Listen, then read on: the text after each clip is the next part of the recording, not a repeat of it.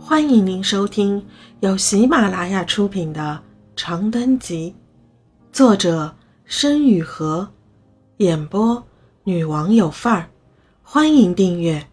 债务一，那是一个春光明媚的星期六上午，姨妈送李婉英上课外班去了，外婆在菜市场买菜，我独自坐在柑橘树下，百无聊赖地翻着书。忽然听到院门口。响起一阵风铃声，谁呀？我仰起头，大喊一声。四下一片静悄悄，只有树上的麻雀扑簌了几下翅膀，随即也不再动弹。我心中有些不安，放下书，迟疑着站起身，穿过葡萄架，拉开第一层纱窗，从猫眼里往外看，一个陌生的高大的男人处在门口。白色短袖，青色纹身，嘴里叼着一根烟，鼻梁上架着一副墨镜，一副不好惹的样子。我想了想，朝空荡荡的屋里大喊一声：“爸，我来开门。”随后才隔着一道门，小心翼翼地问道：“你是谁？你找谁？”从猫眼里看过去，只见那人疑惑地推了推墨镜，从嘴里抽出烟道。彭静不是离婚了吗？我愣怔一瞬，随即一本正经的胡诌道：“我是彭静的侄女，这两天和我爸妈来串亲戚，他不在家。你有什么事，改天再来吧。”只见那男人的眉头越蹙越深，随即毫不避讳的大骂一声：“操！”我门口地上吐了一口痰。他什么时候回来？我忍不住一个哆嗦。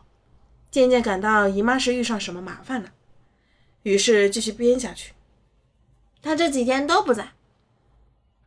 那男人把烟扔到地上，使劲用脚碾面，随后狠狠踹了一脚院门，指着猫眼恶狠狠地说：“等那娘们回来了，记得告诉他，钱一天不还，他就一天别想安生。”我吓得心脏砰砰直跳，还没反应过来，门口的男人就已经扬长而去。消失在我的视野范围中了。我背靠着院门滑坐下去，捂着胸口大口吸气。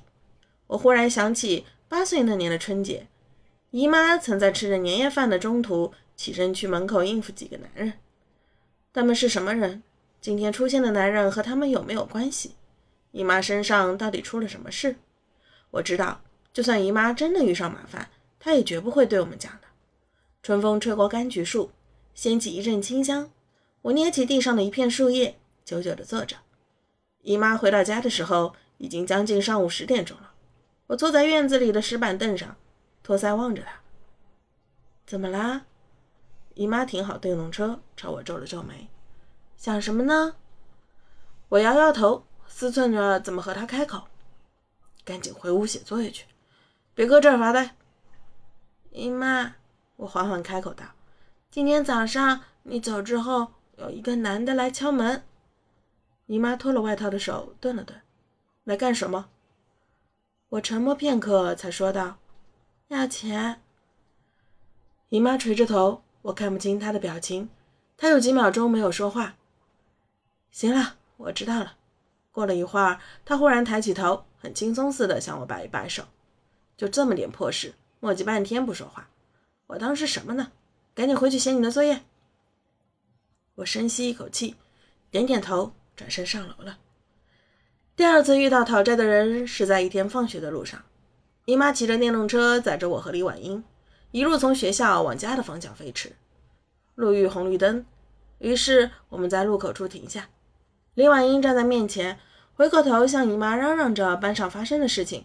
我低着头在后座打瞌睡，一切都平静的一如往常。正在此时，不知道从哪里冒出来的两个男的挡在了电动车前。你们干什么？姨妈警惕地说，一手在前护住李婉英，一手向后扶住我的肩。两人中高瘦的那个率先开口：“你是彭静吧？你自己想想，我们来干什么？”姨妈点了点头，沉声道：“我是彭静。看在孩子的份上，我请你们说话注意点。”另外一个光头男笑了两声，佯装一拳打出去。李婉英在前排发出一声尖叫：“哎，这是我孩子，有什么事朝我来！”姨妈急急切切地跳下车，挡在李婉英身前：“不就是钱的事吗？我上次都说了，我会想办法的。这不还不到三个月，怎么又来催了？三个月，三个月，每次你都说三个月，有哪次兑现了吗？”第一个男人狰狞道，伸手推了姨妈的肩膀：“我警告你，这次如果还是还不上，我们老板可要状告法院了。臭娘们，我劝你最好识相。”赶紧想办法把钱弄来，不然咱们法庭上见。说罢这话，第二个男人扬起手，仿佛就要打人。此时邹昭已经凑过来一圈围观群众。说时迟，那时快，我也不知道哪来的勇气，一个猛子跳下车，窜到姨妈身前，将她挡在身后。男人的拳头久久没有落下，不知道是顾忌围观的人，还是对小孩保有最后一点的良心。那男人只是闷哼一声。随后和另一个人一起骑着摩托车转身离开了。李婉英显然已经被吓傻了，躲在姨妈身后直打哆嗦。可姨妈却没傻，在那两人彻底离开后，她拽着我的肩膀将我转过来，劈头盖脸的就开始骂：“蓉蓉，你疯了，还是傻了？这种情况不知道在后面好好待着，往前窜干什么？我让你下车了吗？哈，知不知道刚才有多危险？”我支支吾吾的开口：“我我就是条件反射。”谁让你这个时候逞能了？觉得自己很了不起是不是？觉得谁都会心疼你是不是啊？哈，你个傻子！我不由自主的感到眼圈发酸，扭过脸，赌气的不看姨妈。此时有好事的入开始解围，纷纷对姨妈说：“哎，算了算了，小孩子不懂事，这不是啥事儿都没有吗？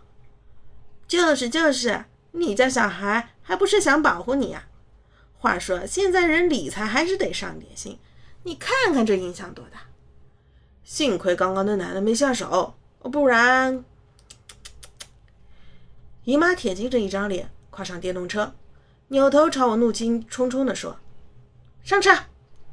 我跨上后座。听众朋友，本集已播讲完毕，请订阅专辑，下集精彩继续。